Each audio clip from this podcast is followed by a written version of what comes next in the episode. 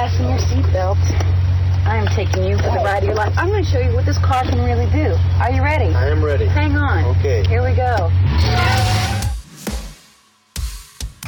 Hold on to your butts.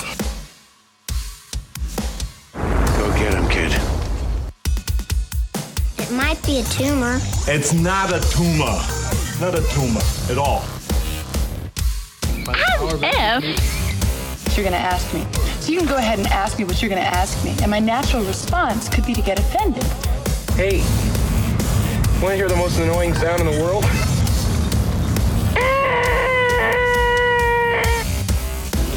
Yeah, well, you know, that's just like uh, your opinion, man. All right, all right, all right. You're listening to the 30 something movie podcast. One movie each week, 30 years in the making.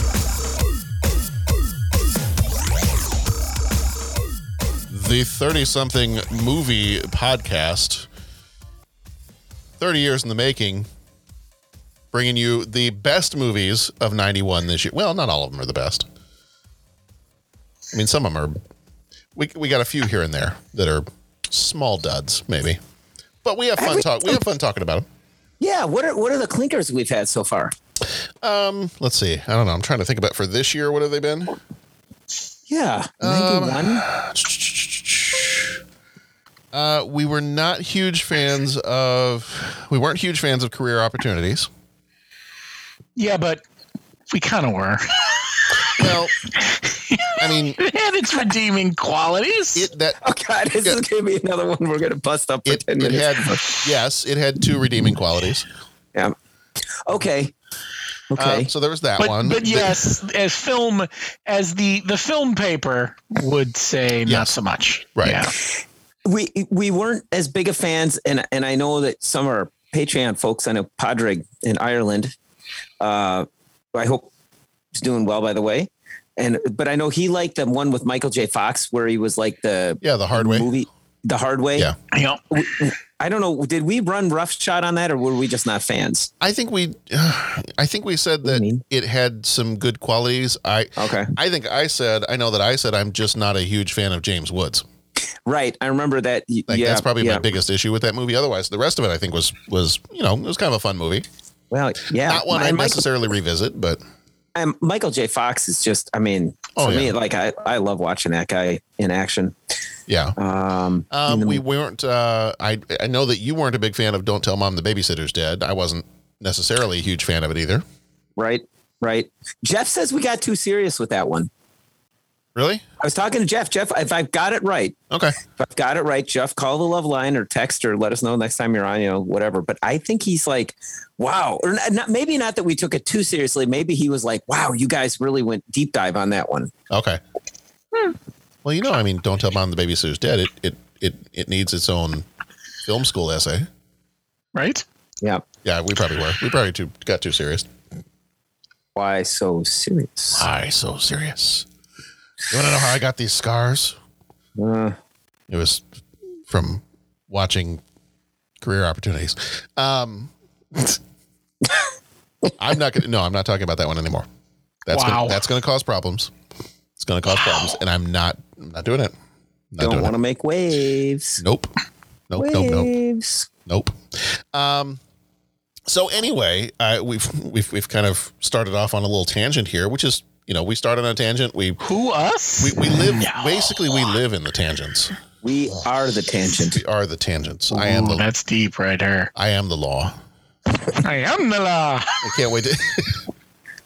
My, I- I am the- I am the, my dad. Uh, my dad. My dad uh, shoots me a text. Says, "Yeah, so I was looking for a movie the other night, and I found Dredd. I thought it was Judge Dredd with Sly Stallone, but it wasn't. It was Dredd.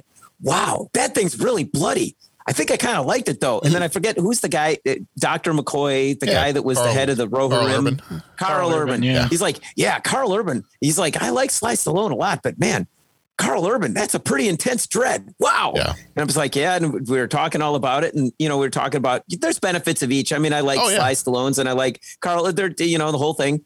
And I'm like, yeah, we were talking all about it. They get a text later, like the next day we were talking about it. Later that night, I get a text. Yeah, I watched it again. And then a second time again. He's like, that's just a fun movie. I'm like, all right, way to go, Dad. I think to get that because I used to read the Judge Dredd comics when I lived in England, and it's the comics are they jump back and forth from being like hyper violent and and then sometimes very goofy. Mm-hmm. And so I think to get the true flavor of the Judge Dredd character, I think you need to watch both of those movies back to back Right. because then Okay. you'll get it, it's it's it's two sides of the same character. Yeah. So- And, and and they're fun movies. I Oh, mean, like I love both of them. Yeah, and Sly Stallone, I mean, his thing, I mean, that's he's doing his thing. You know, I mean, it's Yeah. just fun watching him do his thing with that. It's Yeah. it's just good time. Um, but yeah, Karl Urban.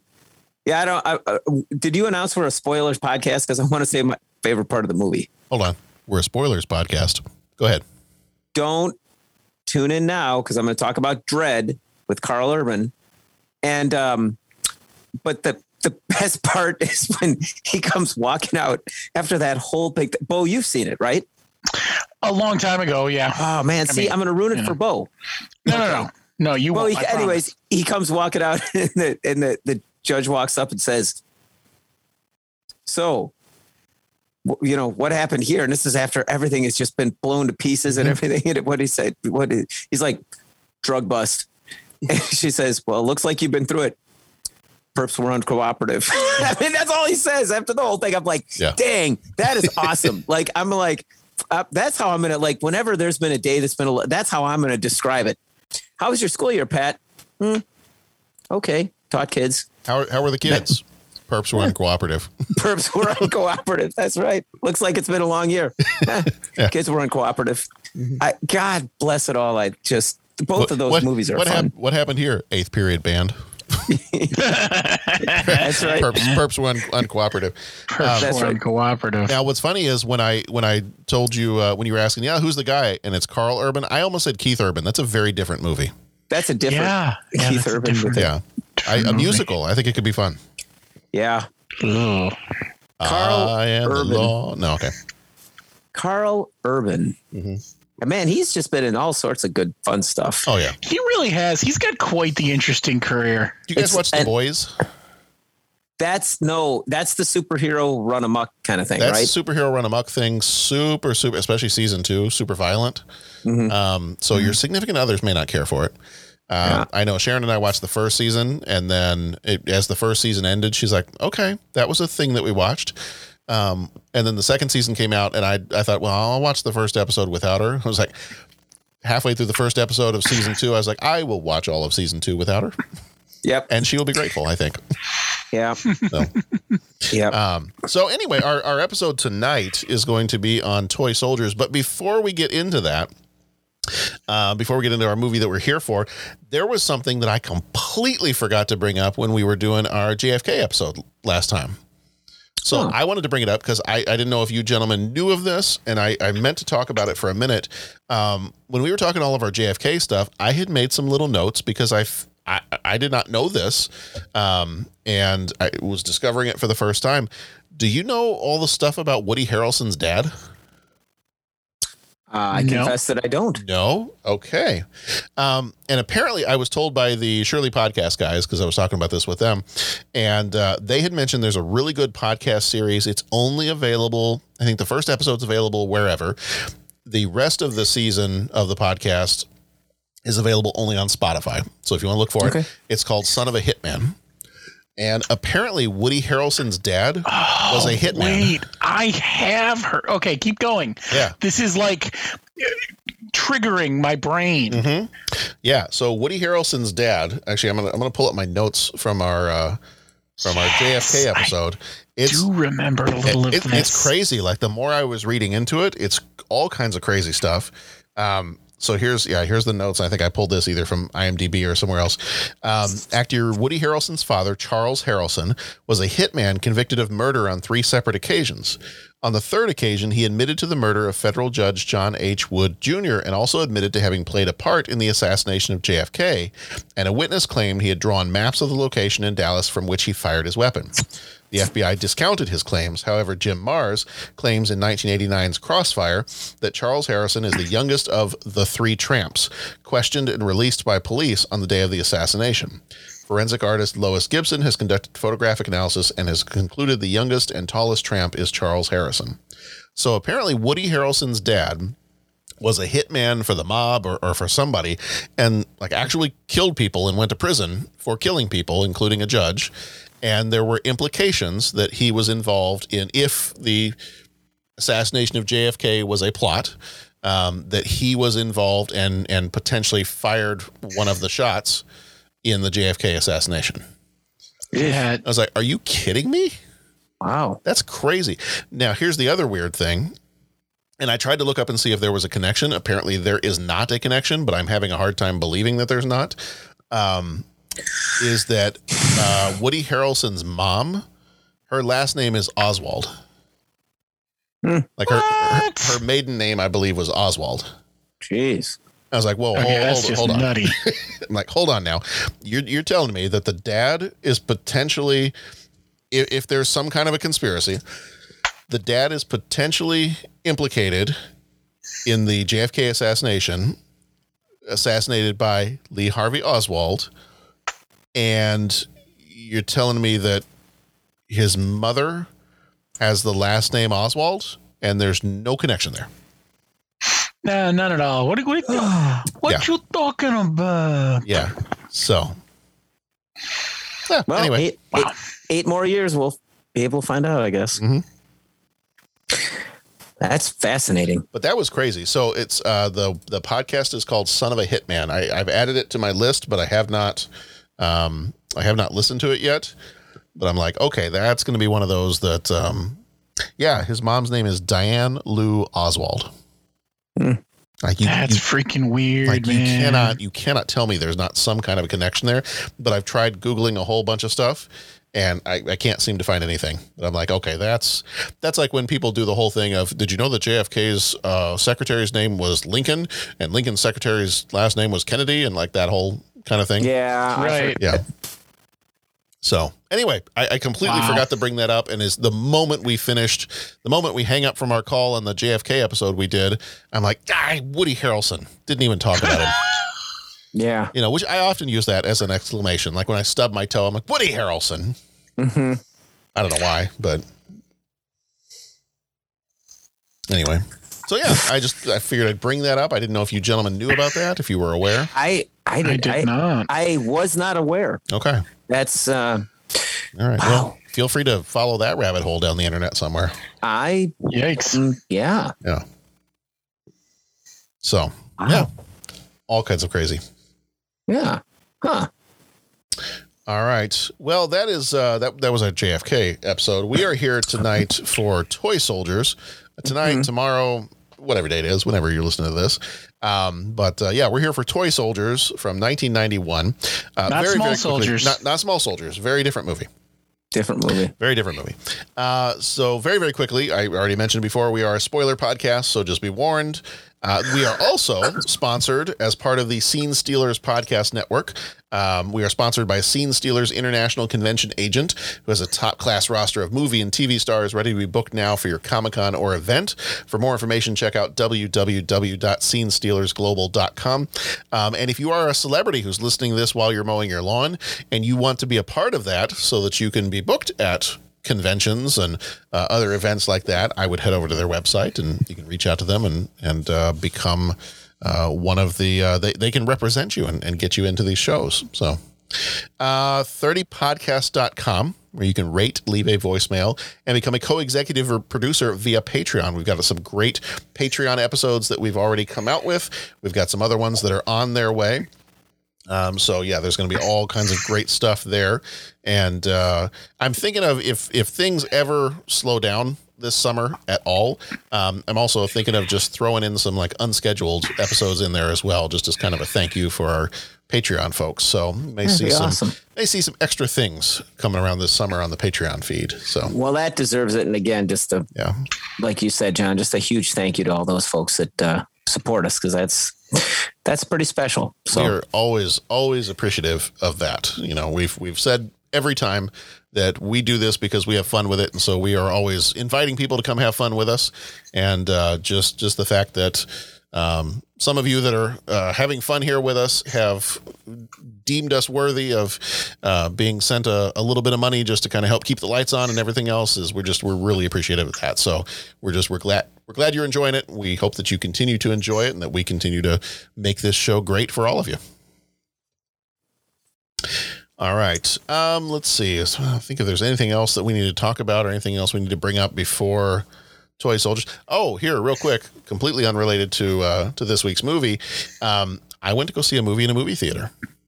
Oh, it was it was one of the, cool. one of the first times. Actually, I think it was one of the first times since uh, Bo. I think it's when we went to go see uh, Raiders of the Lost Ark. Okay. I took actually lately. No, I, I take that back. Um, as as part of a celebration of my son's uh, eighth grade promotion, I did take him to see A Quiet Place too. So we did do that, but then, I, and this is my this is my stress reliever that I haven't been able to take advantage of for the last fifteen months.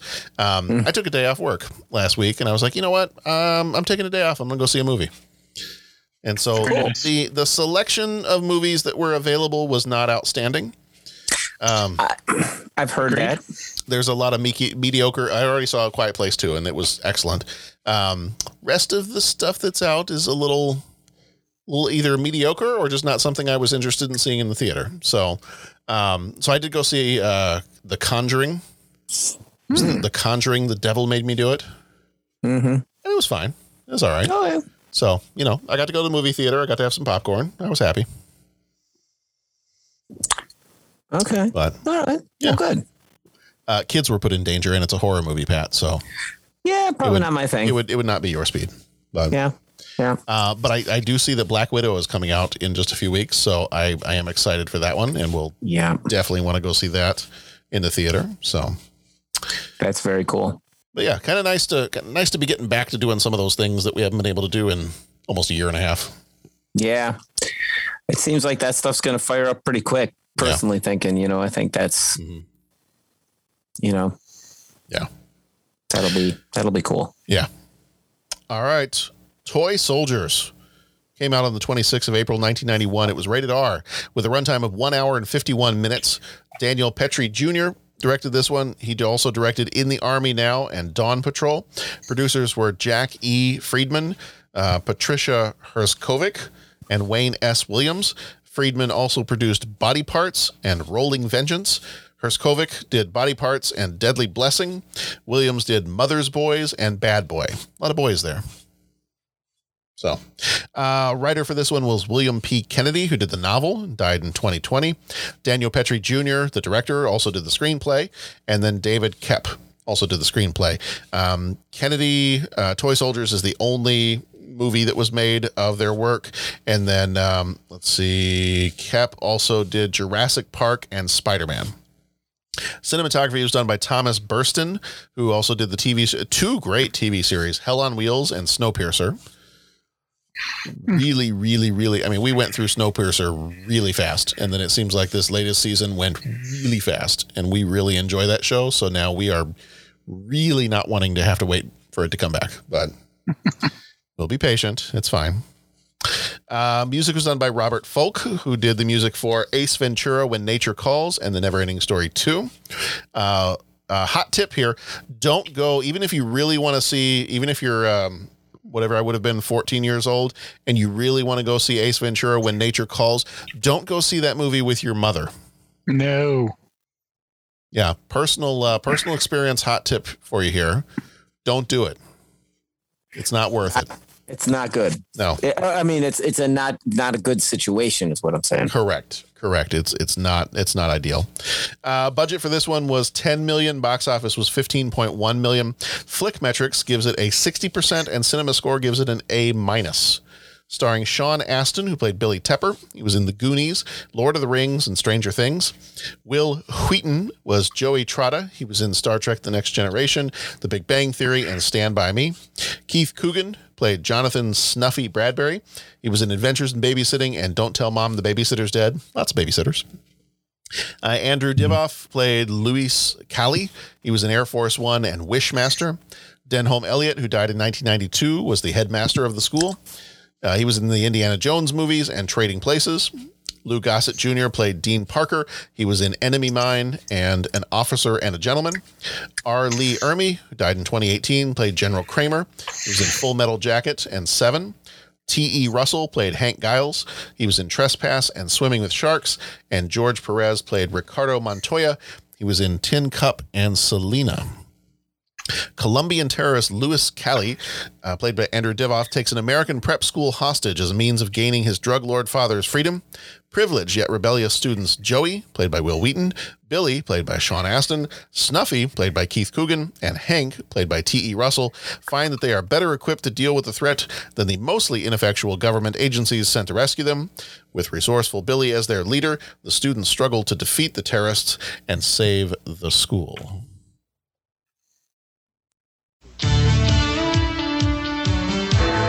The Regis School for Boys, where the country's best families Hey, bring that back here. send the world's worst students. If you're gonna kick me out, kick me out. They'd make four prep schools in four years. You're trying for the Guinness Book of Records? But these boys are in for a real shock.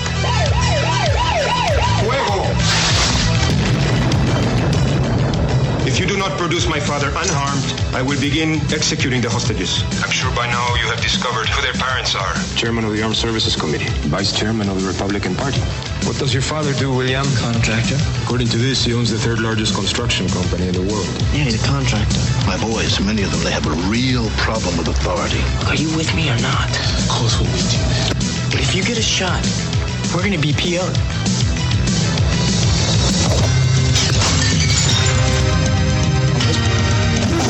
Have the assault force in a staging area five minutes away. You have seen these orange wires. These are wired to explosives. The kid can get the other students out of the line of fire. If any one of these wires is cut, they will explode! This kid has been kicked out of two schools. Well, three schools. Yeah. No, no, no, no. That's a detonator. He's got guts. He's a leader.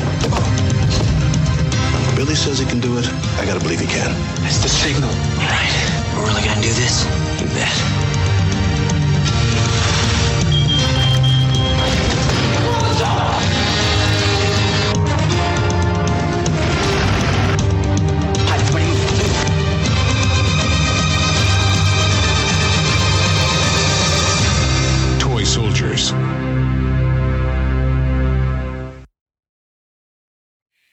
All right. So for this one, our, our typical first question here is this the first time you've seen this movie and how does it make you feel? No one puts Wesley Crusher in the corner. It's true. I do have, uh, I, I did say before we started recording, I, I do have a couple of sound bites in case we need to bring them in. Shut up, Wesley. Shut up, Wesley. Okay. So let me know if you if you need me to to use either of those for any of your comments or whatever, just let me know and I'll I'll, I'll tee that up for you. Oh man. Had you seen this before, Pat? I had seen this before. I think I saw it the year it came out. Okay. Um, I was probably, you know, like at a buddy's because I'm, I'm trying to think of, okay, how old would I have been? Yeah, it would have probably been like eighth grade, sleepover at a buddy's house, you know. Um, you know, right when that whole like uh, movies that I got to see at home slash movies that, you know, were on the screen at the buddy's house and all that kind of stuff were kind of diverging. And um, yeah, I remember one of these, you know, we were all watching and, and, um, yeah, yeah, it's the, it's the first time it's, it, that was the first time I saw it. And I, I picked it up a couple times uh, throughout and it's just, it's, I don't know if you, I, I'm sorry, John, I digressed there with my, my like rather unfunny. No one puts Wesley in the corner nod to, uh, you know, um, was it the one word or was it the first time seeing it? I'm Uh, all, I- all either. Yeah. all kerfluffed now. That's all right. Yeah. I, uh, yeah, I, I mean, it's, it's fun. It's a fun movie. And yeah, I, I saw it as a kid. So you're going to think it's fun. And then the more I watch it, it's kind of got the whole, like when you go back and watch things as a kid, it's like, yeah, okay, okay this is, this is, this is kind of cheesy. Yeah. This is, this is kind of, no, that wouldn't happen. That wouldn't happen either. That wouldn't happen either. Wow. Apache attack helicopters are really cool. No, that wouldn't happen. You know, like that kind of thing. Somehow, Pat reminiscing about watching this movie started to sound a little bit like Rain Man. yeah, yeah, that, that definitely that doesn't that, that wouldn't happen. That wouldn't happen. Yeah. That's a that's a bit cheesy. helicopters Apache are cool. helicopter. Apache Yeah, helicopter. Apache, Yeah. Apache helicopters are cool. Yeah, I- Judge I have- Judge Wapner, Apache helicopter. I'm an excellent helicopter pilot. I I have to say that I think that that gun maybe would have torn that guy up a little bit more than what they showed in the movie, but you know that's okay. Just a bit. It's just a movie. This was, I think, one of the first movies. Also, and I'm stepping all over your guys' responses, but was it was it uh, watching Die Hard? Was it Jeff that said that was the first time he had seen a movie where you actually see bullets going into a person, or was that one of you guys? Oh, it was definitely not me. Okay, Je- I, I think Might have if been I remember yeah. right, that was one of the first ones where Jeff remembers seeing it and it was like R rated. and like, oh my gosh, like bullets are actually you see them like you know hitting skin and movie gore and all that. And I think that was this movie, Hmm. right? Like I I, I think this was Sure. one of the first where I remember seeing like, oh wow, they're they're showing like, you know, that with the whole baseball bat hitting the, you know.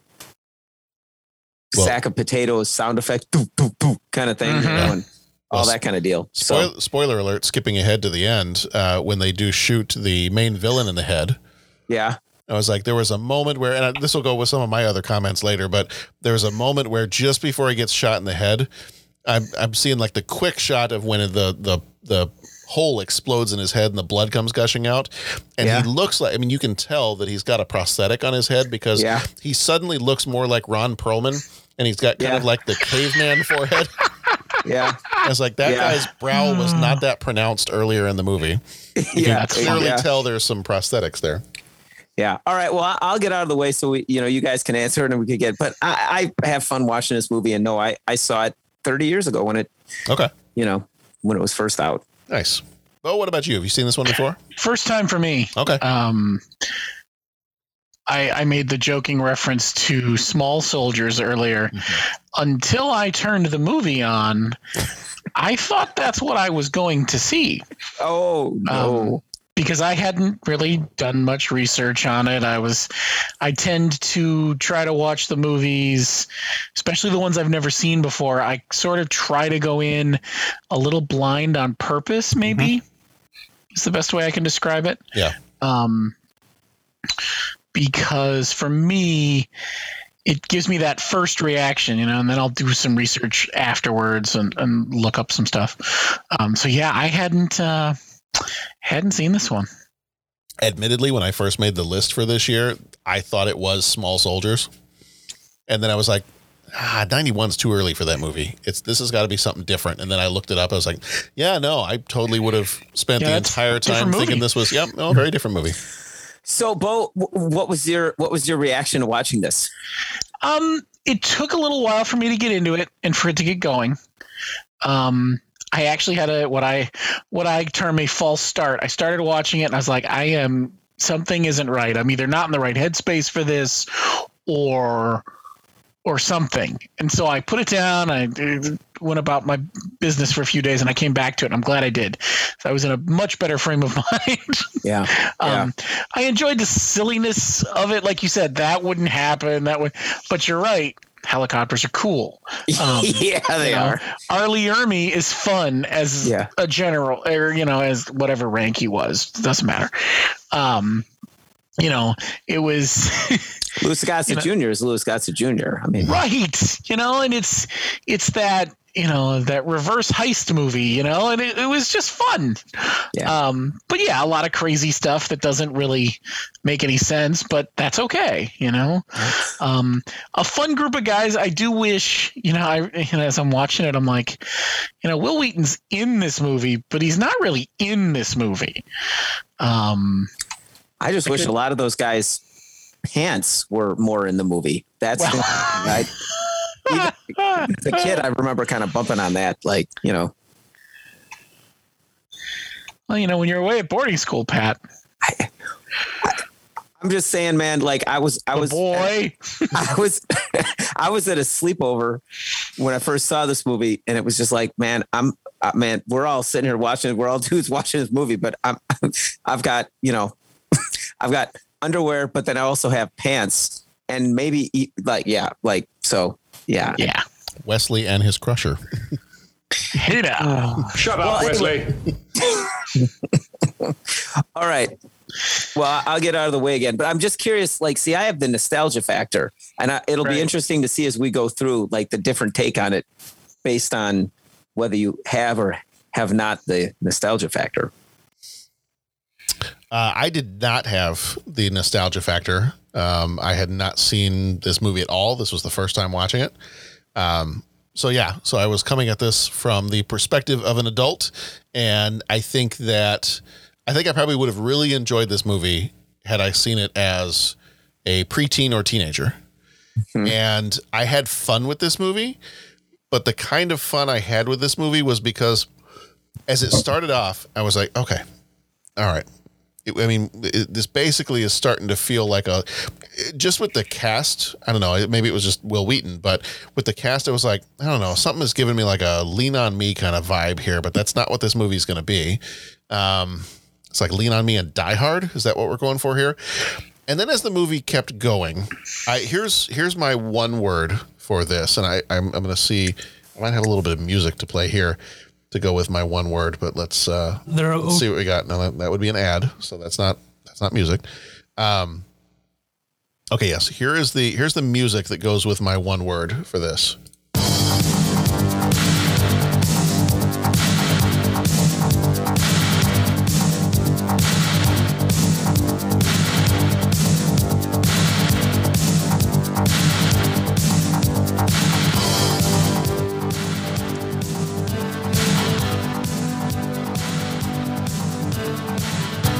Okay. Anyway, I'm I gotta stop that because I'm just gonna want to listen to that all night. Um, yeah, no kidding. my one word is I'm gonna make my one word a short phrase. This is a Cannon film. Yeah. Oh. Like if Cannon wasn't defunct by 1991, I would have totally seen this as being a movie that was in the Cannon library of films. It's just something about the because the Cannon we, we we talked a lot about the Cannon films, you know, all the way up until was it 87 was one of the last 87 88 uh, 89 I think might have been one of the last years because I think that was Superman 4 um the quest for more money. Uh I think some of the aspects of the Cannon films are they were able to rope actors that they shouldn't have been able to get for some of their Mhm. movies. Um and just the like the acting and the action and the story and the music and it, there's just so many things about this movie that just to me scream this should have been a Cannon film. Mm-hmm. you know and i the one in particular the i'm thinking about the music from delta force. There were so Yeah. many times i'm gonna i'm gonna i'll jump right in here and and this will be this will be my major criticism of this movie. I had fun watching it. Um by no means is it a great movie. It was a fun movie. Uh, my one main criticism of this is the music started driving me nuts Mm. Too much of it? the or- music was too overbearing Okay. like in the emotional moments the music i don't know whether it was just the the the mix the sound mix the music was too loud and i felt like and i think i've said this for a couple of other movies we've talked about over the years i felt like the music was trying to force me into an emotion and i think the the music in a movie should complement the emotions that are going on on screen and i felt like in this movie that the music was trying to tell me you should be sad now hmm. you should be excited now. And like that that's not to me that's not what the music in a movie what the soundtrack of a movie is supposed to do. That it should complement the visuals I'm seeing, not try to force it down my throat. That's my one main criticism of this movie. Otherwise, I thought it was fun. Like you know the whole the whole premise of this is one that on its surface should just be like a fun action movie. A lot of tension, fun action movie, but you know, kids kids at a boarding school, and it's got that kind of that perfect Cannon film or action film setup is just so happens that whoever created this school never understood the idea of of the um, uh, what do they call it? The designated survivor. Let's cram all of the like really powerful people's kids in one building. Mm-hmm. Let's let's do Great that. idea. I'm in. Great idea. It's, um, it's a, I love this plan. I'm excited to be a part of it. Let's do it. Um, The beaches are open. It's. Easter. It's Easter. The Fourth of July. Whatever. Mhm. I don't know. yeah. Yeah, my So- joke fell flat. No, no, No, no, no, no, no, no, no, that did not fall flat. Especially if you've lived through 2021 and Uh-huh. or 2020 and no. But uh, no, I mean, so, so like the the premise of this movie is is great, and it's just it's a fun premise because it's kind of like I joke sometimes about Home Alone being Die Hard for kids.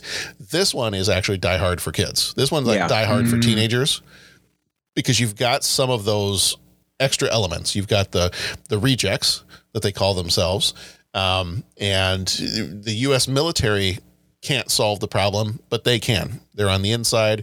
They've kind of already got the plan figured out to switch out the uh, explosives, the chip and the explosives. They're going through air vents. They're trying to come up with ways of sabotaging the guards so they can get their weapons. And, you know, it, it really is whether it execute it definitely in my mind it definitely does not execute as well as die hard um, but if you were looking for die hard for teenagers that would be this movie Yeah. And and I your point of being a, a Cannon film esque kind of thing, I think is is well taken. It it really has that feel to it. I mean, the bad guys are all bumbling. You know what I'm saying? Um, there's a lot, yeah. And uh, if you touch know, this they explode yeah, I know, I know, I know. Well, the first, and that was the second time he doubles down on it. yeah If you, if you, pulp, if it was like if you touch the wires, they explode, and then if you try to unplug the wires, it explodes or something. But the second time he says it, it explodes. Ah, you know, and you know, you just have like that the the right hand man, the one that met his end with the uh, Apache helicopter. Um, which you know you're you're programmed to, to make that a cathartic moment because that guy that guy is just he's he's just the number one jerk right? You know you got all those things. I- mean you know the fact that wesley crusher runs out and gets gunned down and all that kind of thing which you know Well, go ahead. I was just gonna say, I thought it was funny that they're like, I want you to be clear. This was an, a- you know, because they're worried that then, you know, his mm-hmm. father, who's the crime boss, is going to retaliate against his father, and so on and so forth. If you notice, he walks back inside and leaves his the leaves the body with his friends all holding him and sad and everything, as well as the gun sitting right next to him. Like like everyone walked away and left the gun for the like anyone could have picked that up and continued the mayhem. Um, you know, so just little things like that. I mean, you know, setting up the 50 caliber machine gun in the clock tower, and then like the police car, it's just like, we're gonna drive straight in. Hey guys, get down and duck down in the back seat. And so that they open up with the 50 caliber. and then it's got like the A team, like the hood pops up and everything. Woo! And then just to really make a point, they're going to shoot it with the anti with the, with the rocket. What was it? The anti tank rocket? It was the Uh-huh. Laws rocket or something. And so they shoot the thing with the rocket just to really make a point. Just in case you, know- were wondering. Yeah. I gotta Yeah. say, I, I think all I think all three of us listened to the uh, Greatest Generation Oh yeah. podcast. Yeah. So anybody else who's listened to that, it's a Star Trek podcast by a couple of guys who are a little embarrassed to have a Star Trek podcast. Um, and one of the things, one of the little bits they do on their show is at the end of every episode, they look for a character they call a drunk Shimoda. And the basic idea is like this. Uh, correct me In if I'm wrong of on this. uh, they- Chief Engineer Jim Shimoda. Yes, yes, Jim Shimoda.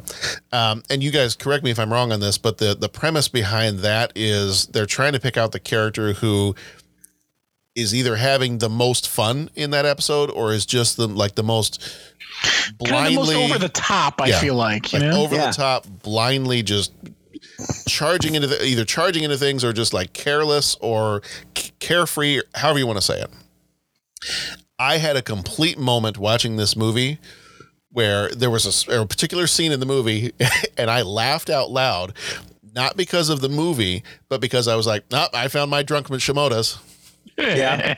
It was when the special forces guys were charging into the school And there were a couple of scenes where, as the guys were trying to, you know, they had all the they had all the uh, face paint and they had all the black outfits on.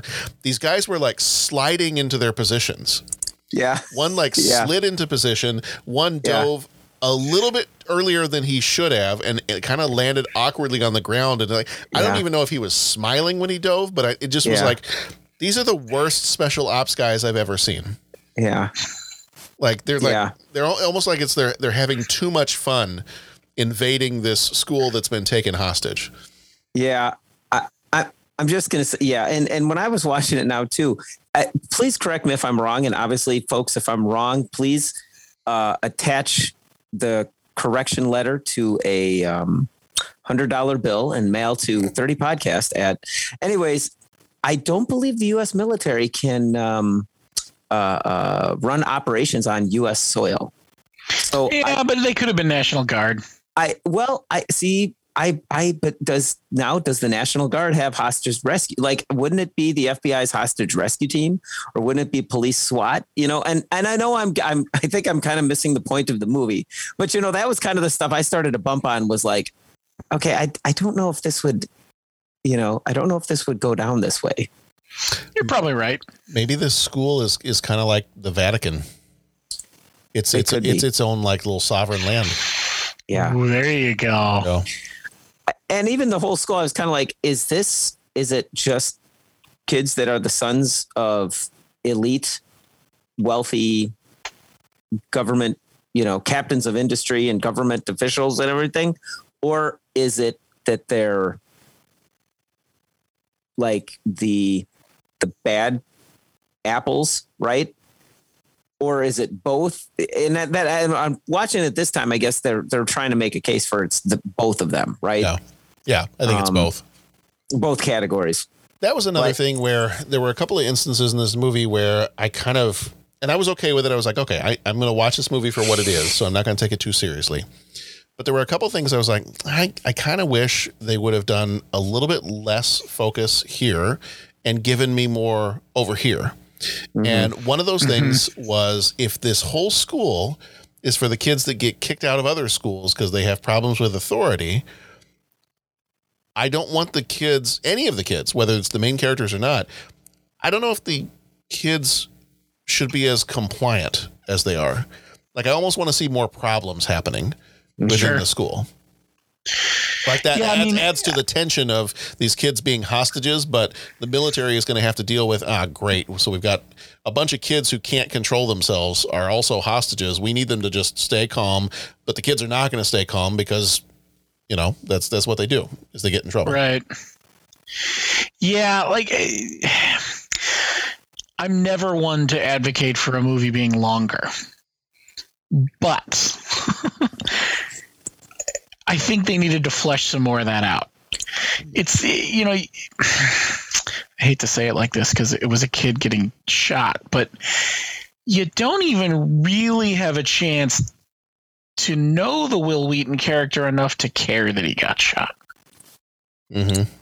like they didn't go deep enough into some of the kids and you know you almost needed to like yeah kid got shot that was sad and all that don't get me wrong but like you know you know what i'm saying they don't they don't make you The the main characters are not they don't make you love him Well, for they're lack not of a di- better term you know They're not distinct enough from each other. there you go that's a good way to look at it yeah it's just i don't know Well, and it's also like you know, I, I was trying to wrap my head around it. Like, okay, was he in there just so you are his?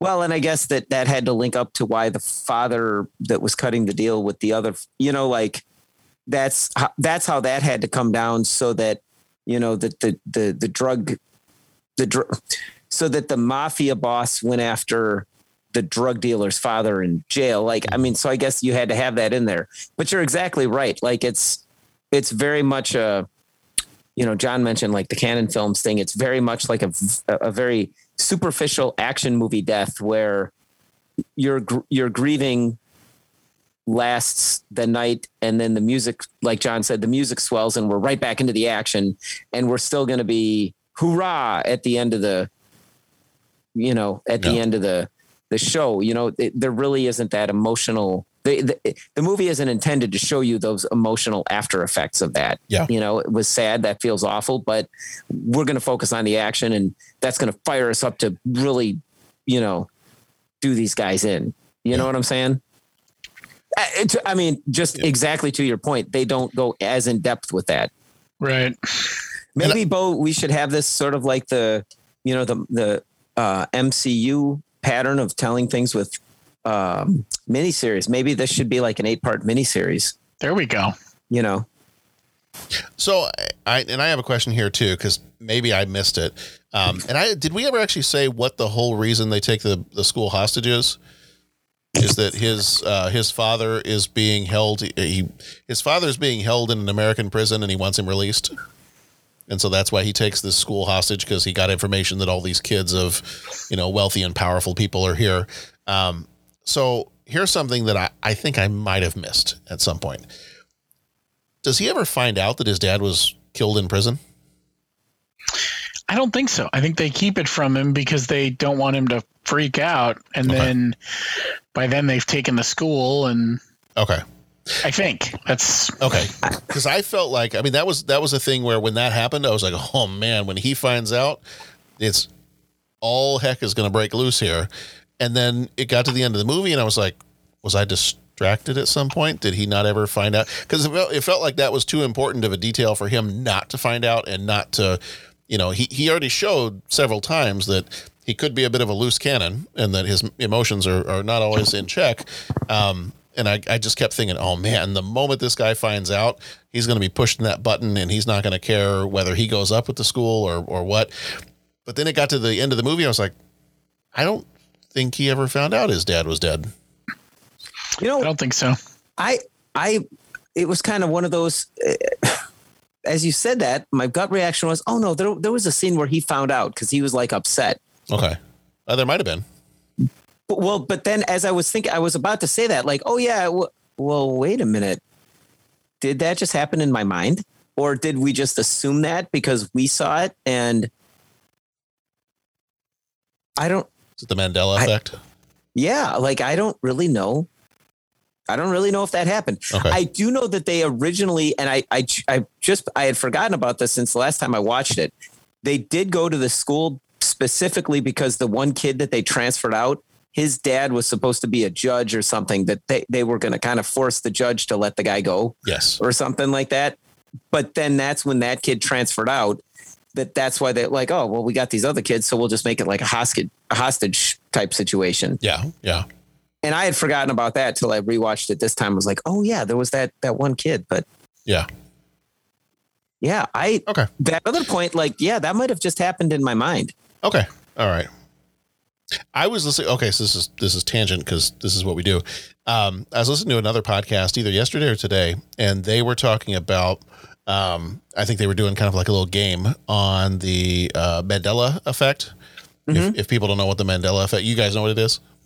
Go, through it just so you know our viewers and uh, the uh, the belief that there could potentially be uh, the proof for alternate universes because some people have a belief that something happened in a completely different way than the historical evidence demonstrates. So, for example, the probably the most famous one, or the reason it's named that way, is that there are swaths of people that are completely convinced that they recall news articles and news stories about Nelson Mandela dying in prison in South Africa.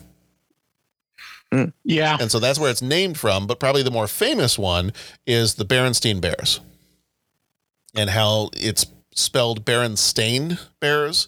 But everyone is, or a lot of people are convinced that it's always been S T E I N.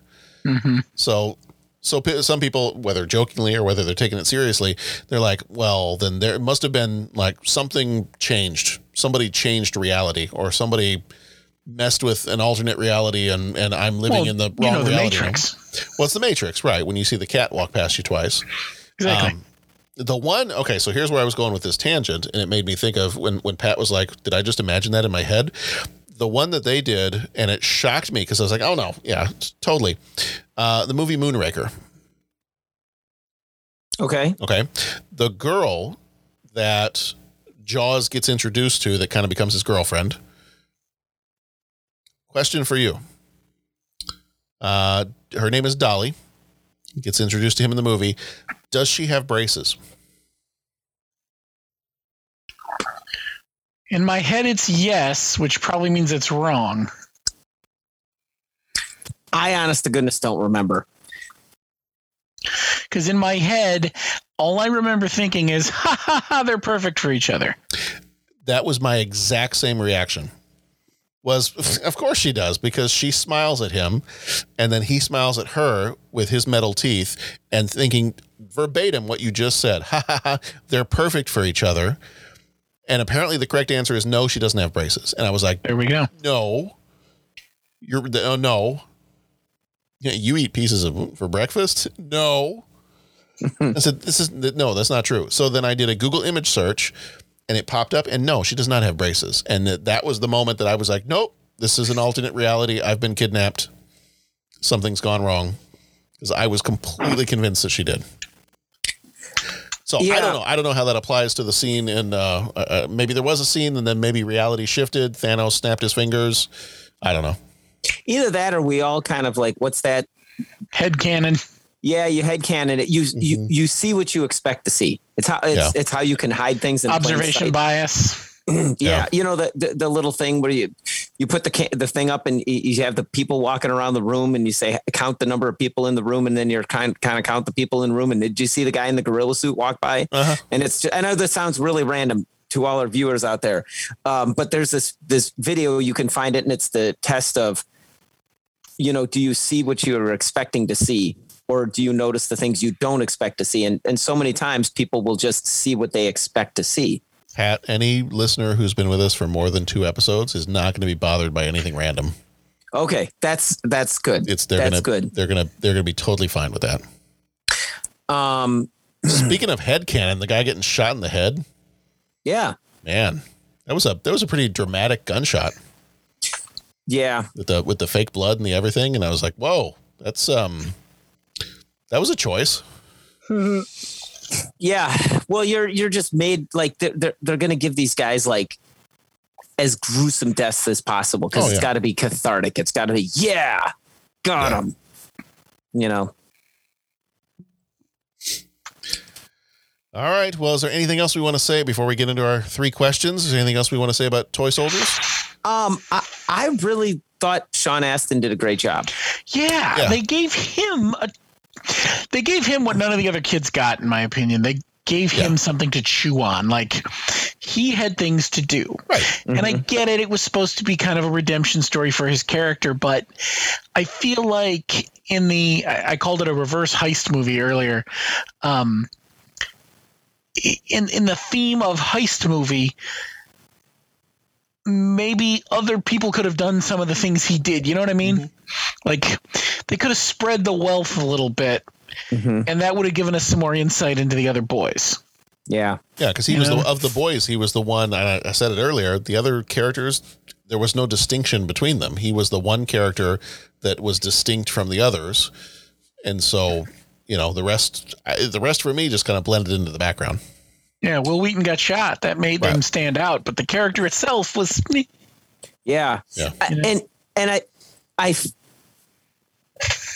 I see this movie from a kid perspective because that's where I saw it as mm-hmm. a kid. Yeah. You know, so I'm looking at these folks, and and you know they're just a few years older than I was at the time. So it's just like, dude, they're like stand. It's it's kids standing up, taking care of business. You know, and so and I, I like, and I'm watching it this time. Yeah, there's plenty of cheesy parts in the movie, but like, other than them all standing around in their underwear, um, I really felt that like his, you know, kind of like, don't give a hoot about what you're trying to tell me to do, chip on his shoulder, standing up to authority. His responses to Louis Gossett Jr. when he's like, knocks on the door. You have 10 seconds to hand over the, you know, the mouthwash and all that. And he's just like, look, I, I'll get it for you. Okay. Just stop making me look like a, what do you say? Stop making me look like a narc. That's what it mm-hmm. was. And, and I was like, you know what? That's I like, I'm kind of buying it. I'm buying his performance in this. He doesn't look like he's phoning it in. He doesn't look like, you know, it's not like he's going over the top for what this movie's supposed to be. I mean, and even the scenes where he's sitting there like upset that he lost his best friend, like the audience doesn't necessarily share in it because, like Bo said, we're not given the chance before or after to really grieve or mourn or all that kind of stuff. Yeah, that's a good point I hadn't thought of. And then they just keep soldiering on too. Yeah. It's yeah. Yeah. I- mean, and you don't see any post traumatic stress. You know, you that's not within the purview of the movie. But I mean, the way Sean Astin plays those scenes, like I don't find that over the top or cheesy or cringeworthy or any of that kind of stuff. And, Some and, of the other- and Lou Gossett Jr. too. Oh yeah, And the- and the- oh the- yeah. the I mean, two of and the relationship between the two of them Yeah. is yeah an interesting exploration of that. I mean, there's a lot of stuff Yeah. happening there. yeah, he's just awesome. Like this, this is like an awesome role for him. Well, I, and I mean, for me personally, like I met him as Lieutenant or uh, Colonel Sinclair in Iron Eagle. You know, so I'm like, like as a as an adult authority figure that deserves your respect and all that whole thing. Like he he plays that to a T. I think you know. And Marcus Brody, who thankfully could find his way through his own school. Yeah, Marcus Right. Brody was good. They were in a way they were like the only real like responsible adults demonstrated in the movie, like the parent Yeah. meeting. You know, Yeah. what are you doing? I think you you know why don't you go in there and just shoot these guys? Are you kidding me? Yeah. Yelling, and then it's kind of like, yeah, okay, you know. I mean, the way that the the, law enforcement guys are shown. Yeah, it's yeah. I, I really found that Louis Gossett Jr. and Sean Astin had had strong perform and and Marcus Brody had strong performances in it. Yeah. So All right. It is time for three questions. He asks each traveler five questions. Three questions. Three questions. It's impossible to answer. Impossible because you don't know the answer. Nobody could answer that question. I want to ask you a bunch of questions. And I want to have them answered immediately. What you just said is one of the most insanely idiotic things I have ever heard. At no point in your rambling, incoherent response were you even close to anything that could be considered a rational thought. Everyone in this room is now dumber for having listened to it. I award you no points, and may God have mercy on your soul. All right. Three questions. Uh, question number one Did you ever get in trouble for anything at school?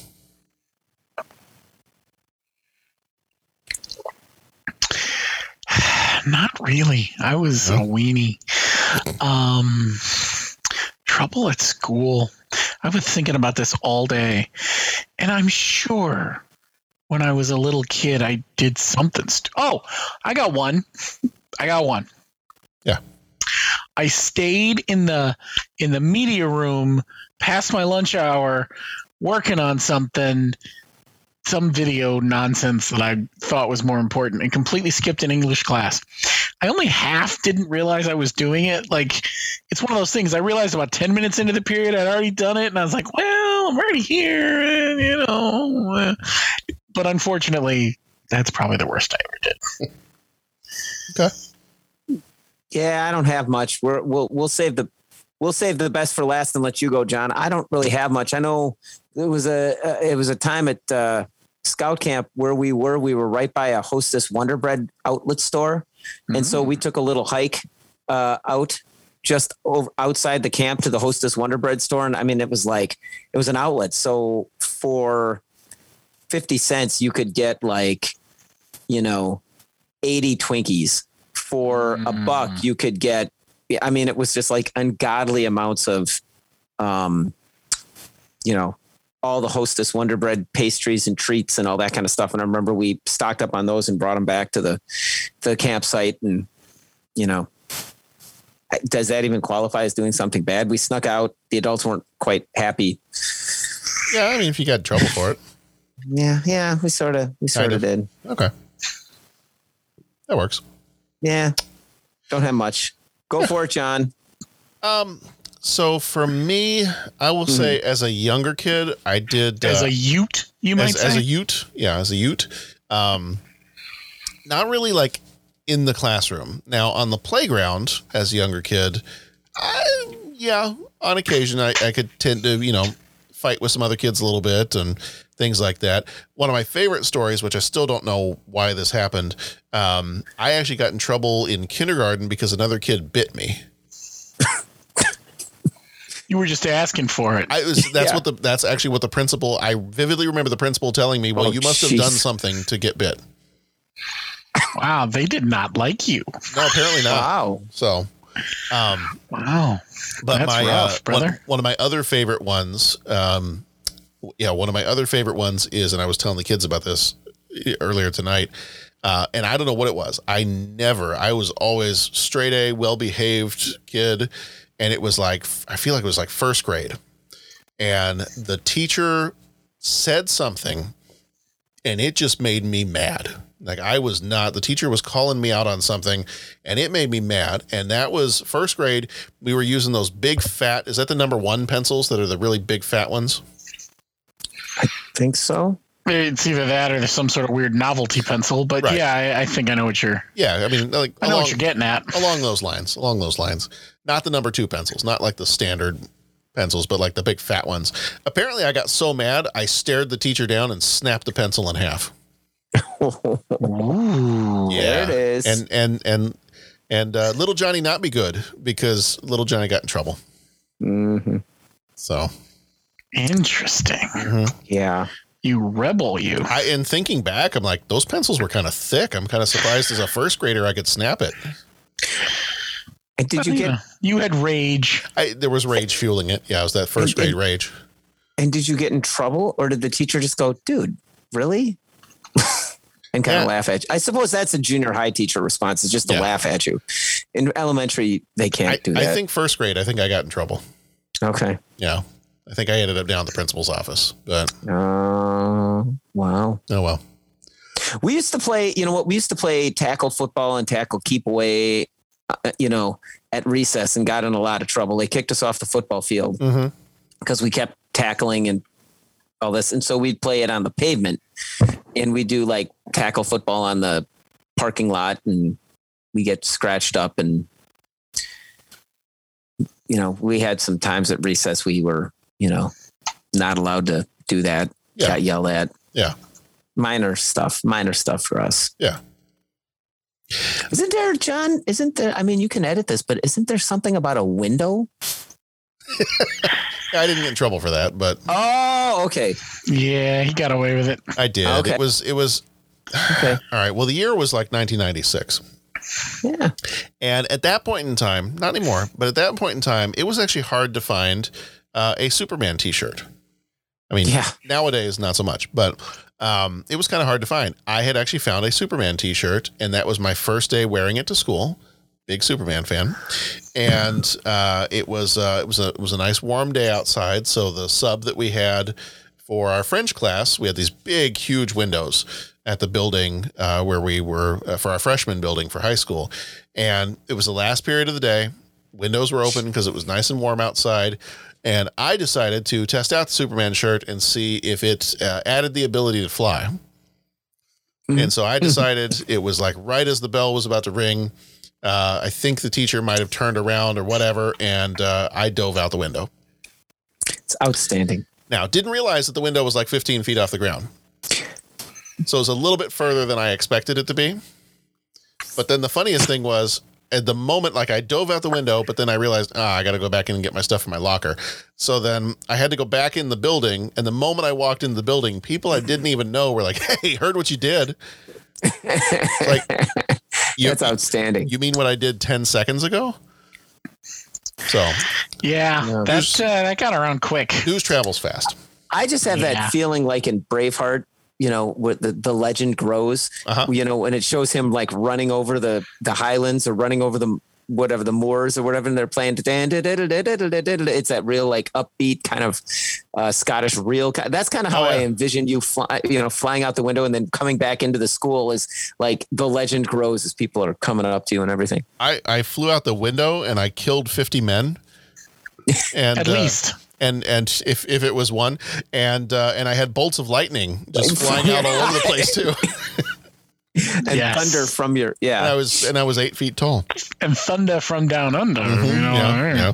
Oh, and, and my lovely wife just Uh. texted and, and wanted to remind me that uh, it was also in the Chicago Tribune many That's, that's many right. years later. I remember hearing it. Yeah. It was uh, it was featured. My name was not mentioned, but we read the article because they were I think they were reno- renovating the building at the time, and they were commenting on the very large windows. And uh, the uh, the French teacher was quoted as saying, "I think we even had a student jump out of it one time." I want Like- a copy of that autographed, John. That's I. You know what? I have a copy somewhere. I will I will make a copy of my copy and I will autograph it for you. Oh, I I want that. I will. I'll do it. I'll turn it into a T-shirt for you. I want that too. There you go. I want all of those things. Ah, we should put that up in our store. There we go. I'll Do do we have that. a store? Uh, we'll figure one out at some point. Yeah, we'll have a store. I have the Borg IKEA shirt somewhere, and Yeah. yeah, yeah. Um, if we do, I want to start selling. Uh, I want to start finding a way to sell like uh, meatball subs, and you can only buy them in packs of two. hey, Utah, give me two. Give me two. Uh, I uh, I am upping my t-shirt game. Let me tell you, this summer I am upping my. That's I uh, my my T-shirt game needs to be. Uh, I think I need to. Uh, I think I need to Darwin my T-shirts and do some natural selection. okay. I've got some that have been around for a long time, and I'm like, uh, it might be time to let some of these go and maybe do some new ones. Okay. So I do like your uh, I do like your Wrath of Khan one. So This one was a nice one. that's nice. I don't have. I used to have one long time ago, and I it may have just gotten too old. It was um uh what was it? It was a picture of Chuck Norris holding a cowbell, and it says Chuck Norris says I need more cowbell. That's awesome. All those Chuck Norris shirts are great. Oh yeah. All right. Um, so that was question one. Question number two: What is your favorite bomb diffusing scene in film or TV? So many. Uh huh. S- so many that I was thinking of. Mm-hmm. Um, I, I I thought of MacGyver with the hockey tickets. I thought of. I'm, I'm, I'm going to consult my list here, but I don't want to like ruin anybody else's. So, my favorite though, I'm going to say Lethal Weapon 3 Okay. when they're arguing at the car at the beginning of the movie ish absolutely hysterical and it, it- it- the reason it's my favorite is it's all about that whole buddy cop lethal weapon thing it's just Yeah. so good Yeah. Yeah. so there you go that's my favorite Lethal Weapon 3. You're taking Lethal Weapon 3. Good call. Um hmm. I boy, I don't know. Cuz Lethal Weapon 3 was kind of the one that I was kind of heading down the path to. John, you know what? Why don't you uh if you've got 1 or 10 or 18, why don't you go ahead and then I'm going to uh I'll I'll um I propose uh, a truce to confer. Um, I do have one or ten or eighteen, uh, Okay. but I, I am going to narrow it down to two. So right. one of these has been has been my favorite since I was a kid. It's one of my favorite. Let, let's say even like last half hour of a movie, um, but the whole movie. Love the whole movie. Um, I'm going to go with the warhead diffusing scene in The Spy Who Loved Me. very nice Ah, yes. that whole end of that movie where you get like all the American troops come in and they're they're you know uh, infiltrating the base that has the submarines, and just that whole gunfight with uh, was it Stromberg? The the one with Stromberg was that his, the Yes. villain? Yeah. Um, and uh, just that whole thing, and and I hope I'm remembering this right. Is that that's the one where they're trying to um, diffuse the warhead, and they've got to pull the cylinder out of the warhead without touching the sides. It's kind of like an operation kind of deal. Mm-hmm. And he's like, he's like just he's pulling out real carefully, and just that whole tension of like that. I remember as a kid like holding my breath during that scene. And so that that would be my number one. Um, I'm going to give this one, and actually, I, I pulled up some audio uh, because I feel like this one deserves an honorable mention just because of how much fun it is. and normally you don't put that together with bomb diffusing. Um, But this has to be my honorable mention because it's a lot of fun.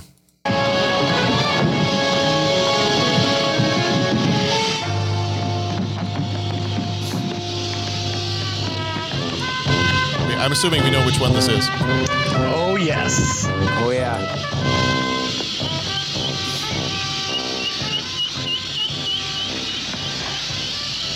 Some days you just can't get rid of a bomb. As soon as as soon as the first chords came in, I'm like, "That's Batman." I figured. That's- yeah. Some days you just can't get rid of a bomb. Yes. All right, Pat, did you have time to confer with yourself? Uh, yeah. Uh, yeah. um, I, I was I, I cheated and I Career opportunities, Pat. yeah. Um, I cheated and looked up a list, and there was a bunch. You know what? The one that I um, the one that I had forgotten about that I think is is the uh, the abyss. When um, Ooh, solid. Yeah, and I I really like that movie, and I remember we did that. Well, it was a couple of years ago. Man, that just seemed like yesterday. We did the Abyss, and I remember really, really loving that movie on the rewatch, and just being. sorry, I was just going to say blown away, uh, blown away with the movie on the on the rewatch. But yeah, I would say, um, um, that one was that one was uh, pretty awesome scene, and just the emotional buildup to it and you know yeah. I, I thought that was great. And then he's down there and then they're well, I, I got to be careful. Spoilers for the abyss. But the you know the drama of him you know using that special suit to get down there and then you know it's a one way trip. And i mean it's got all those you know, it's kind of the emotional climax of the movie where we're not going to make it. They are going to make it. This person's not going to make it. This person that does make it, you know, they fight their way through. And, And they did a really good job of making you think he really wasn't going to come back. Like, oh, yeah. Yeah. that was so good. yeah. The stakes were very high in that scene. You felt the stakes were very high in that scene. Um, so yeah, I, I'm going to stick with that one. I'm looking at this list. There's other, there's other uh, cool things listed here, but I think, uh, yeah, Oh, there's some great ones. You've got like um what you got? You got well, speed. Mm-hmm. Uh you've got what else? Um I mean I feel like there's there's a lot of really good um what are some of the ones I was thinking of? Like I was I kind of saw a list earlier too, and I was like, oh yeah, there's that one. There's that one. Um and yeah, I think the abyss was on your list, was on that list too. Um, Oh, the rock. The Rock, yeah. Fight Club, Yeah. Die Hard with a Vengeance. Um, there's a couple in that one that are really good. Yeah. Um, Yes. I personally like the one, it's not technically a bomb diffusion so much, but I like the one where they had to pour the water to get the weights right. Yep. hmm Um, try- there was one more that I was thinking of, and of course, now I can't remember what it is. Well, while you're going through that, I'm just going to throw something out to the rock. With Yeah. the rock I was talking about with my brother the other day. The rock, I think, is its 25th anniversary. this year. Wow. Is it really? And and I'm just going to say, you know, we we can discuss it after we cast pod, but just for our listeners, uh, if you want to f- go down a fun rabbit hole, check out "Is the Rock a Bond movie?" And my Mhm. gut, I was talking with my brother, and my gut reaction was like, "No, come on," you know. Uh, he he he came back. He's like, "Well, I didn't think so either." Then I read this fan fiction thing, and he says, "I'm convinced." And I was like, I kept starting to throw some argument points out there, and he was like hitting them all. And then he sent me this YouTube link.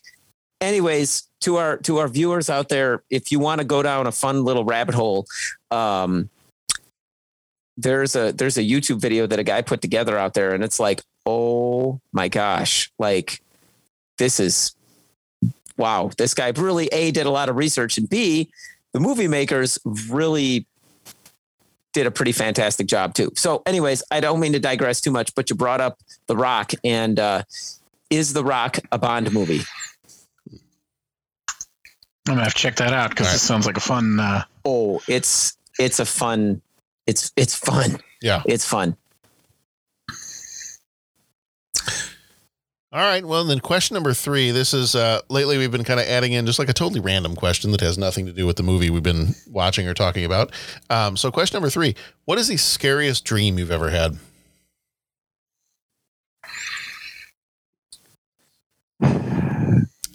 I know, I know this one right away. So if you if you gentlemen need a moment, I'm I have, and and God, God help me, I grew out of this dream.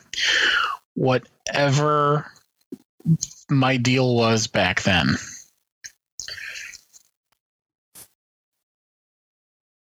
I'm in a, a swimming pool, or, or no, because it can't be classified as a swimming pool because the, the water was, for lack of a better term, endless. Um, but it was clear, perfectly blue water, like a swimming pool, mm-hmm. right? So, God, I'm in this pool and I can see the edge, one edge, but I can't see the other three edges. Like it's an ocean or a lake, but the water is clear, like chlorinated, clear blue water.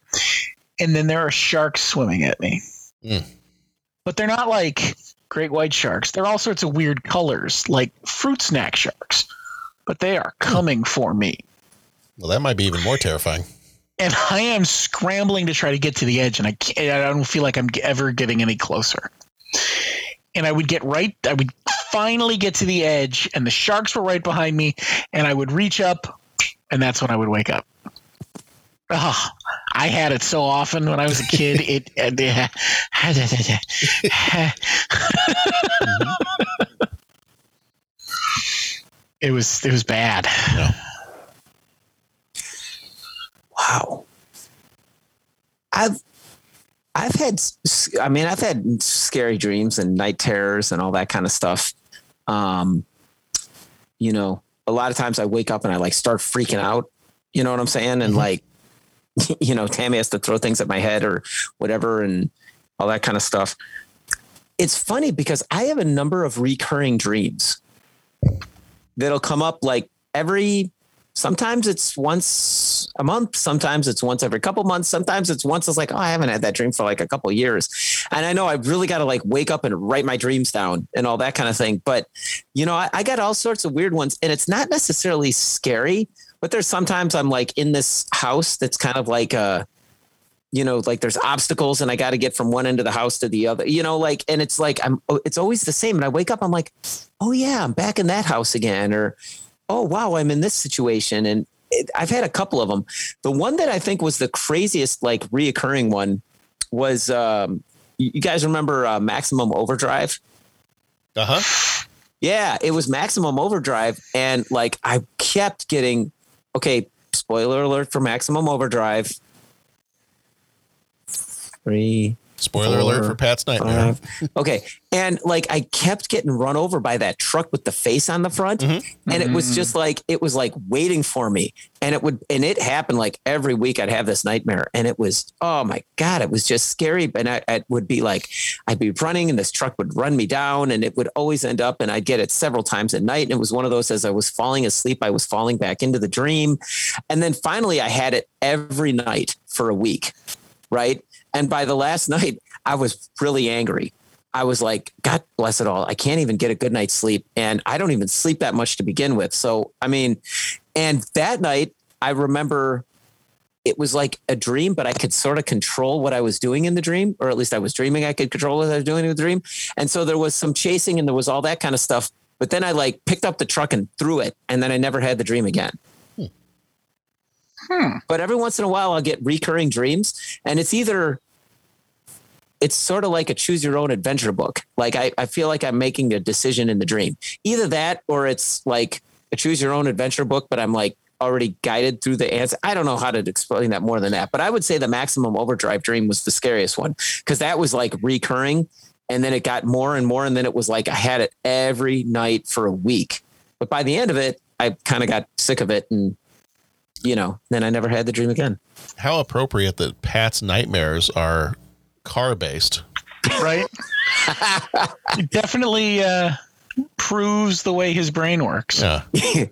Quote You know. unquote works. Pat's, Well, Pat's- yeah, I mean- he's he's figured out a way to get out of that dream. You know, he's he, when he feels like he's being incepted, his one way Mhm. of getting out of that dream is. You ever worked on a German car? yeah, that's right. That's right. So Pat, the other the other movie you need to see at some point, then, if you haven't seen it before, is uh, Steven Spielberg's first movie. Have you ever seen Duel? Oh, love Duel. Yeah. Oh yeah. Yeah. That, I don't know that I have. No. Oh, it's good. I have to look that up. Yeah. oh, you should watch it tonight. Well, I'm not watching much tonight, brother. Man, I think I'm gonna. I think I'm gonna go watch Duel tonight. This is Pat's. Uh, this is Pat's solution to everything. You got to do that tonight. You do it right away. you gotta do that right now. do it now. Oh Um, wow. I was gonna look and see if it's streaming anywhere. Uh, doesn't look like it. It's from. Is- it's from 1971. Oh, it is so Okay. good. Oh, it is so good. Yeah, it's a good one. Mm-hmm. And actually, I think I want to say it was a TV movie. Okay. Yeah, I don't actually think it was a theatrical movie, but it was uh, Steven. I think it was Steven Spielberg's first movie. It, was Dennis Weaver in that? Uh, who was in that? Yes, it was. hmm Okay. Yep. Yeah, I just I I remember my dad talking about that movie. You know what I'm saying? Like, oh yeah, Patrick, and he was he told me all about it, but it wasn't a spoiler thing because it hyped it up so much. Like I was I was getting fired up just having him tell me the story, and I'd be like, well, did they show that? And he'd be like, no, all you see is this, this, this. Well, did it? Well, they kind of do this, this, this, and then finally I saw it, and I'm like, oh my gosh, this is better than I expected. Yeah, like that's. Oh man. Here's a quick quick entry from Wikipedia. I guess it did get a theatrical release. Uh, originally aired, so this is from Wikipedia. Originally aired as a television film as part of the ABC Movie of the Week series on November 13th, 1971. Duel later received an international theatrical release in an extended version featuring scenes shot after the film's original broadcast. The film was critically acclaimed upon release for Spielberg's direction, and it has since been recognized as an influential cult classic. Nice. But yeah, no, it's it's that's a good one. That's a good one. Um, Pat, I'm kind of along the same lines as you. I have I have these and and thankfully I haven't had too many nightmares lately. Um as a kid I'd have them all the time. And I don't know if I just my imagination was so vivid that um it just I it would I would be terrified. You know, I'd wake up and I'd you know, and sometimes I'd have these dreams where you'd have the dream, it was terrifying. You'd wake up thinking that you were awake, and then all of a sudden you realize you're still in the dream, and you know, have Mhm. have something like that. Um, and it's it's funny that uh, that I saw this question and and and added this one to our list because I just got done sharing what my scariest dream was with my son just the other day when we were driving home from something a little bit later at night. Um, because where we were driving actually reminded me of my dream, and um, I, I do have to play a little bit of music to give you gentlemen an idea as to where my dream originated from. I know exactly where this dream Uh-oh. comes from, and uh, and and this is the this is the root cause of my scariest dream that I actually have at least once a year. Like I still, even from like age 10 until now, I have this dream about once a year. But this is the root cause of my nightmare.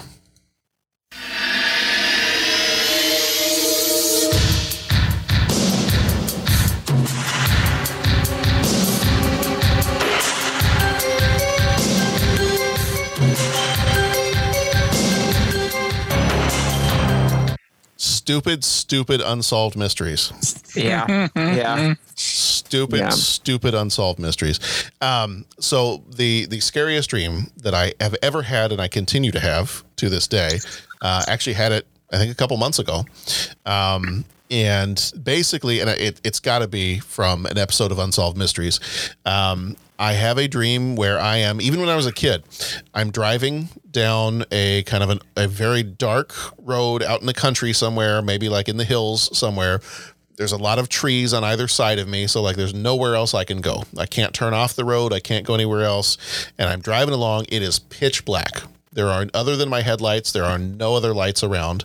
Um, it's, it's really dark and late at night And all of a sudden, as I'm, I'm even getting goosebumps while I'm telling you this. Um, all of a sudden, I I start to feel the well, the car, all the electricity in the car kind of flickers and dies. And so the mm. car kind of quickly comes to a, a rolling stop. And and in the dream, I start to get goosebumps. Like I can feel goosebumps all over. And the next thing I know, I can't move. Like I'm completely immobilized. I can't move. And there's a light coming down from the sky. And I know that it's aliens and they're coming to abduct me. And sometimes in the oh. dream, and I can't see anything other than this light coming down from the sky, I can't see anything around me. And so all I can feel are like these dark shadows of these aliens moving around my car and they're coming in to get me. Uh-huh. And and usually I wake up before they open up the car and pull me out of it. Sometimes not so much, but most times just as they're starting to open up the car and pull me out, that's when I wake up. But I have had this dream and it, it terrifies me every time, even as an adult. I have had this dream probably once a year since I was about like 11 years old. And I completely blame Unsolved Mysteries because I know for a fact there was an alien abduction episode that they did that probably told that exact story. So that's mine. Uh, there was another dream I had when I was a kid that all of my toys came to life, and uh, He Man and G.I. Joe and Optimus Prime held me down while birds started pecking out my insides. Oh, no. Oh. Yeah. I There remember you go. I remember that one when I was a kid too. That was a little bit more gruesome, not quite so scary, but you know, it wasn't fun as a kid. Wow. No, I wouldn't think. Yeah. So anyway, my bud, my buddy, uh, my buddy Kevin, good friend of mine, he had a dream. I wish I had this dream, but Motley Crue came to our school. We got to hang Oh. out with Motley Crue for a day. Right on. But then halfway through, it just turned into a dream about TaleSpin. So Oh. that kind of changed it up. But TaleSpin's pretty cool too. But TaleSpin the cartoon. TaleSpin the cartoon. Oh, nice. TaleSpin. Yeah. TaleSpin. Yeah. Huh. Okay. I would take that one instead. Yeah, I was just gonna say. Now we're going into good dreams, not bad dreams. So that's you know, kind of went tangential on that one. Yeah. All right. Well, maybe we can. Maybe now that we've, maybe it's it's it's cathartic for us. We've shared what our scary dreams are. We're not going to have any tonight, so now we can just kind of go off and we've we've gotten rid of them. We've spoken them out loud, and now they're gone. That's probably not. I Gonna hadn't thought about that one in a while. I Yeah. Oh, great! Now But you as- guys, but now as you guys soon are as have I- nightmares tonight, and you're going to blame me for it. Right. But as soon as I read that question, I was like, oh, I know. I I know. Uh-huh. I, I saw that question. I was like, okay, I'll, I'll include that one. And I was like, which one is my? Oh, I know. I know exactly which one it is. Mm-hmm. Stupid unsolved mysteries. Yeah. Uh, complete tangent. And before we go, I did not realize the. Uh, I guess Netflix is doing new seasons of Unsolved Mysteries. Yes, Yes. My wife's been watching them. Okay, well, your my, your wife might find this interesting. One of the episodes, I guess, episode six of season one, uh, there is a murder that takes place in Cassville, Missouri. Yep, that's where all of my family is from. Oh, no joke. Yeah, I will have to tell her that. I I believe she has seen all of season one. Okay. So It is it's this little town like well at the time we lived there it was less than 2000 people but uh, little town in southwest Missouri and that is where my entire family is from. My mom and dad that's where they met in high school. Um, my grandparents all lived there all of my grandparents lived in that town at one point in time. Uh, when they all retired they went back to that town. One set of grandparents never left that town. So uh, growing up I have been there many times a year for my entire life. And so I heard that the other, my sister was telling me about it. She's like, yeah, did you know one of the episodes takes place in Cassville? I'm like, oh, wait, what? Hmm. Are you kidding me? So yeah, we pulled it up the other day and I started watching it and I was like, okay, this That's is just, crazy. this is just weird. Yeah. Yeah. So, all right. Well, on that positive note, here I'm just gonna I'm gonna play this for myself. My middle name is Wesley, so I feel like I can play this. No, that's not the right one. uh, Soundboard, you failed me. Yeah. You have failed this city. There we go. Instead of shut up, Wesley, I just called yeah. to say. Hey, I'm just I'm looking for some after we shared our nightmares. I'm looking for some positive stuff here. So right. Um, there we go. Shut up, Wesley. Shut up, Wesley. There we go. Nice. Now I'm going to go soothe myself to sleep by singing I Just Called to Say I Love You. That's good stuff, man. It's, gonna, it's not the only way I'm getting to sleep tonight. Mm-hmm. Well, gentlemen, as always, I enjoy talking movies with you guys so much. Yeah, Heck right yeah. back at you. Right back at both you guys. It's such a fun time. It's always so much fun with you all. Um, in the meantime, there are all kinds of other ways that you can find our show. Uh, this was episode number 360, so you could uh, you could spin around um, one degree every time you listen to one of our episodes, and you would have made a complete circle uh, if you got to this episode. So congratulations. Um, the uh, other ways you can find our show, 30podcast.com is our website, at 30podcast on most of the social medias. Don't forget to check out our sponsor and the rest of the shows in the Scene Stealers Retro Podcast Network by heading over to scenestealersglobal.com. Our next episode's coming up in the month of July. We've got King Ralph, The Commitments, Robin Hood, Prince of Thieves, and Hook Bangarang. Uh, our Patreon episode, really looking forward to that one. We're, I think we're recording that one next week. Is the uh, Thrawn trilogy of books from 19, starting in 1991, the Heir to the Empire um, trilogy by Timothy Zahn. That's going to be a really fun one. And then in August, we've got our Patreon episode is going to be Stripes from 1981. Then we got Terminator 2 Judgment Day, Bill and Ted's Bogus Journey, Star Trek 6 The Undiscovered Country, and Suburban Commando. Then, when we get on into September, our Patreon is My Dinner with Andre from 1981. Uh, then we've got Jungle Fever, White Fang, Dead Again, Frankie and Johnny, and Beauty and the Beast. So we've got lots of good stuff coming up over the next two or three months or so. Um, if you want to, I've got another podcast I do with the gentleman over at the Shirley uh, Surely You Can't Be Serious podcast. Uh, we do a podcast called Podcast Full of Kryptonite um, covering Superman and specifically right now the Superman and Lois TV show from CW. So we have a lot of fun over there. Go check us out uh, on Twitter. We're at Superman PFK. So, gentlemen, as always, thank you so much. Thank, you, Thank you, John. John. Great time. All right, As always. everybody have have good dreams, everybody, Yeah. and uh, don't don't listen to any of what we just said. Have good dreams, be excellent to each other, and go watch some good movies. We got to put a disclaimer on this one. Do not watch before bedtime. Yes, do not That's listen right. before bedtime. Or if you want to listen during bedtime, you might learn Esperanto. that's not true at all. We're not that's not No. that's false advertising. Yes.